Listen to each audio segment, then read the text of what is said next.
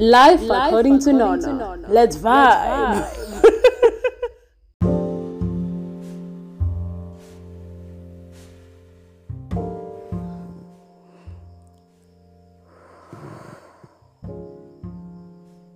Hi, welcome to season two, episode six, the finale of the According to Nono podcast. My name is Nono, otherwise known as Notsilene Lengambule and I would like to tell you a story.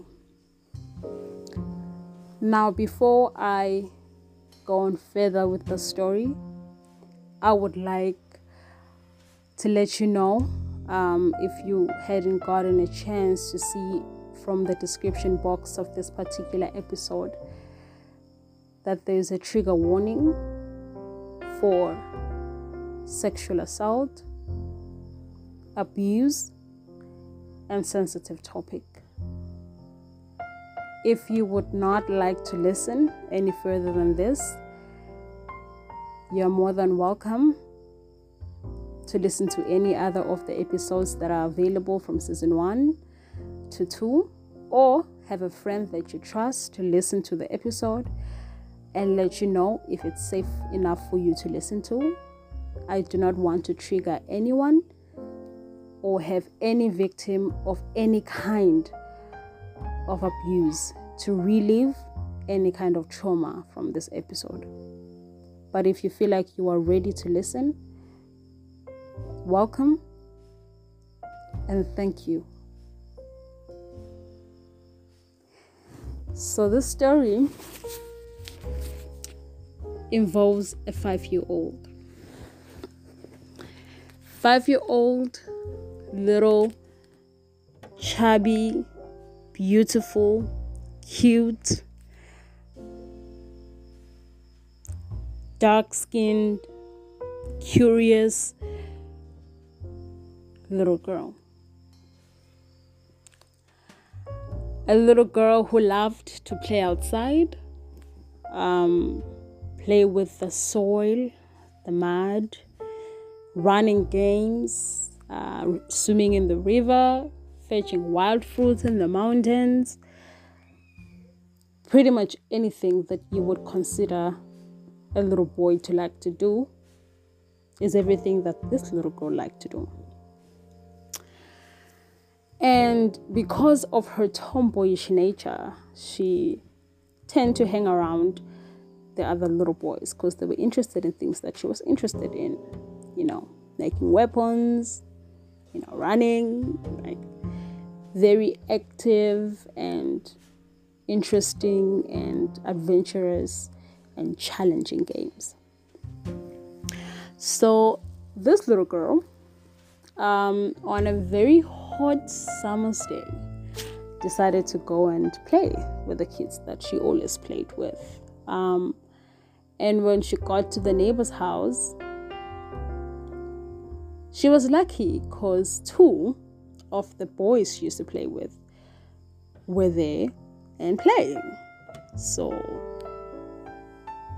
it was her luck. She was in great luck because she got to play with the kids that she was actually friends with.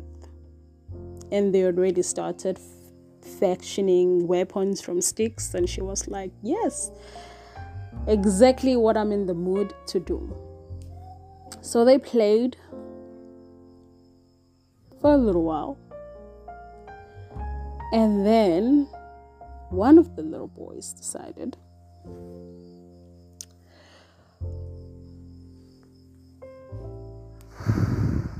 sorry one of the little boys decided that um they should probably change where they are playing and go play somewhere indoors where it's not so hot and they don't have to be in the sun for too long. Great idea. So the two boys and the little girl go inside and play. So they function weapons such as spears, panga knives, jabbing sticks, and it's so fun and games until the older boy decides maybe it is time to play a different game. The other boy agrees. Little girl doesn't really know what other kind of game they could possibly play, but they are her friends and she's having fun, so she's like, okay, let's play. So the older boy decides for this game, you little girl, you have to be on your knees like you are if you were playing horsey. Little girl thinks, okay, this is definitely a new game, but let's give it a try. These are my friends, so surely whatever game they come up with is a game that they know that I would enjoy or like. So she gets on her knees, facing away from the older boy and the other little boy.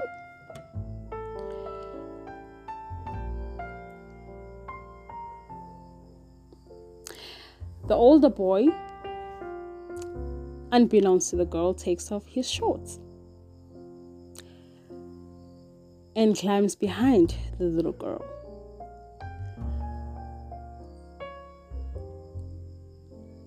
And then the little girl cries in pain. So she looks back to understand what kind of game is this? This doesn't feel like the games that we normally play. And why are we playing this particular game with our shorts off? So the older boy says, Don't worry about it, just look away. It won't take a while. It won't take a long time. It'll only take a while. They didn't usually play short games, so this started getting confusing for the little girl. And the other little boy is just sitting there watching as the older boy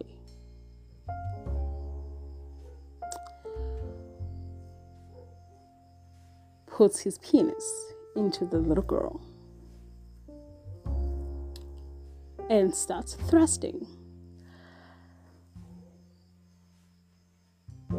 Immediately, tears form in the little girl's face, and she knows instantly that this is not a game, and that this this is not the friendly relationship or the friendly vibe or the friendly spirit that they normally play with. So she's looking at the little boy to say something. And the little boy is just sitting there quietly as well, just watching. And then after some time, she looks up, and now it's the older boy watching, and the little boy is behind her thrusting.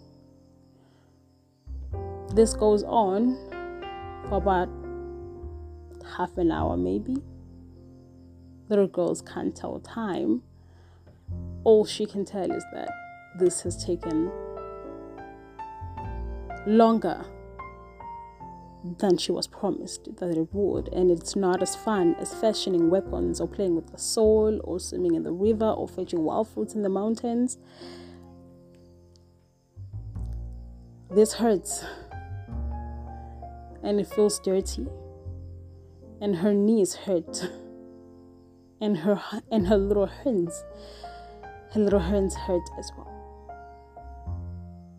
And she just wants to go home and forget this game. And never play this game again.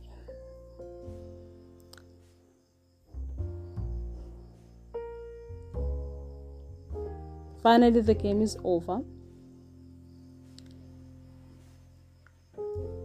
and she gets up from her knees, disoriented, in pain, and bleeding. She puts on her shorts.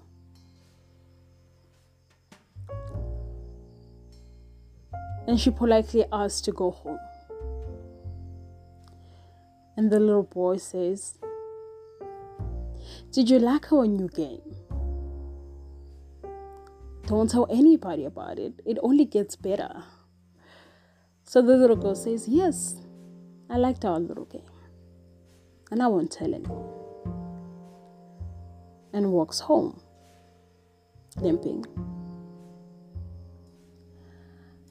And the little five year old girl lives in fear for the next two years. Lives in fear that the game put a little baby inside her. That the game is a secret she has to keep close. That the game is her doing. That if she ever said anything about the game, she'd be the one to be punished and the only one to be punished. It'll be two boys' words against one little girl. And she didn't have the words to describe the game, anyways. Only that it hurt.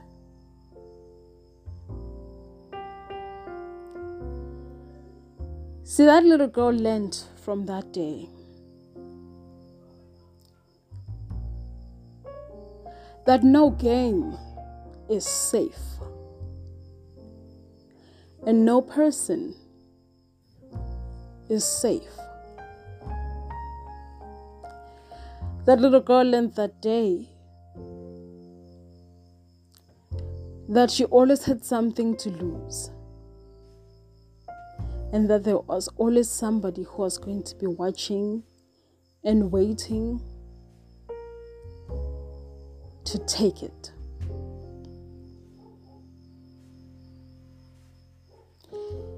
She learned that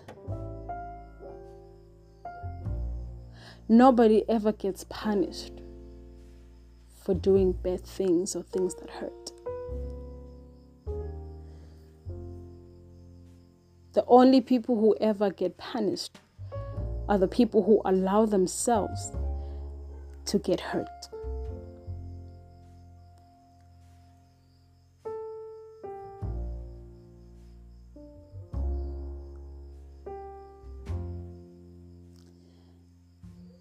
Maybe it was just the rationalizing of a little girl trying to make sense of a game she didn't know, but played along just by being, anyways. Maybe it was just the rationalizing of a little girl who lived in fear for years and shame for decades and denial for even longer.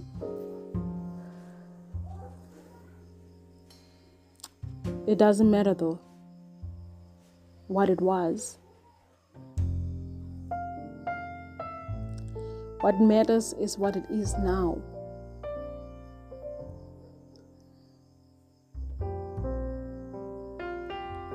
And what it is now is a 27 year old grown girl.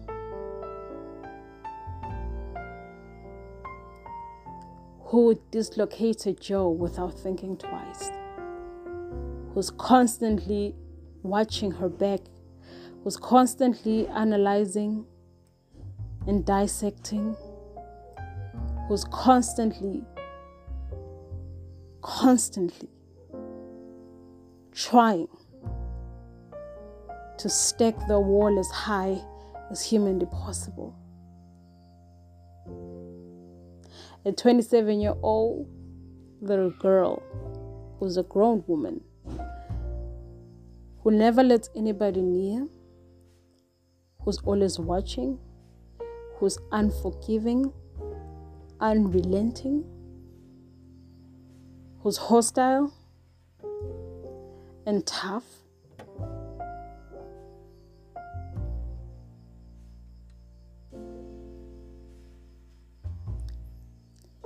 and secretive and mysterious and closed.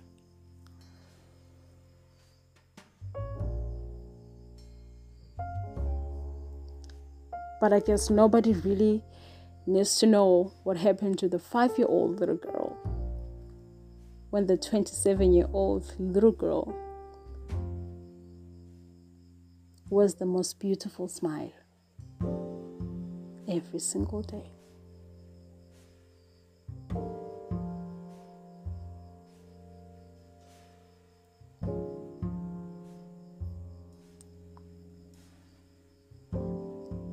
This is life according to Nono.